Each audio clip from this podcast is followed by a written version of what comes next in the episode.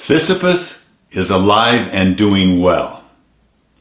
Good morning, everybody. Lee Brower here, and welcome to this week's edition of Meaningful Monday. I am grateful to be here, and I am glad to be here.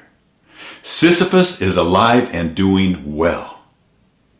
What do I mean by that? I'm saying he's alive, at least in my life. Sisyphus, if you don't know, is a Greek mythological god where the other gods condemned him to eternity of rolling a stone up to the top of the mountain and then having it roll back down again and having to do it over again and over again and over again.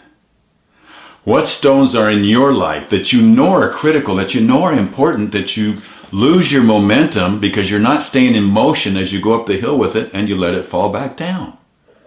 Is it those New Year's resolutions or the new goals, as people call them, or milestones that you set for 2018?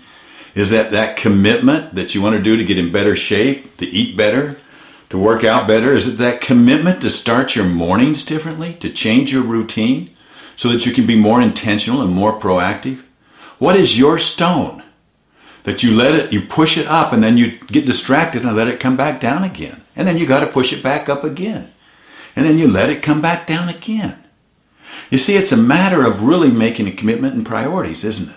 You know, Stephen R. Covey says, you have to decide what your highest priorities are and have the courage, pleasantly, smilingly, and unapologetically to say no to other things. And the way you do that is by having a bigger yes burning inside. But I don't have enough time, you say. My days are full. I don't know how I'm going to get everything done that I've got planned. Well, instead of saying I don't have time, try saying it's not a priority. When I say I don't have time, I'm literally saying it is not a priority. If I don't go to the doctor, if I don't work out, if I don't read, if I don't do my morning routine, because I don't have time, or is it because they're not a priority? Try changing your language around that. Don't say I don't have time anymore. Just say to yourself, it's not a priority.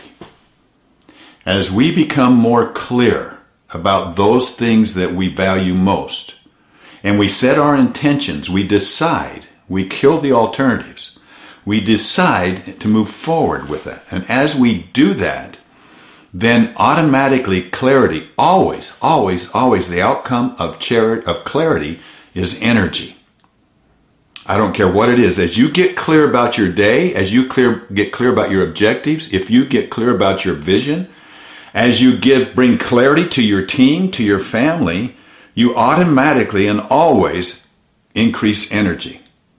And with that energy, then you have the momentum to not let that rock fall down. So the key is, from my perspective, is understand what your priorities are.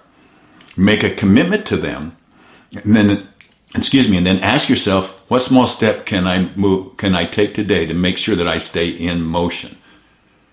And if you don't, then just don't blame it on I don't have enough time.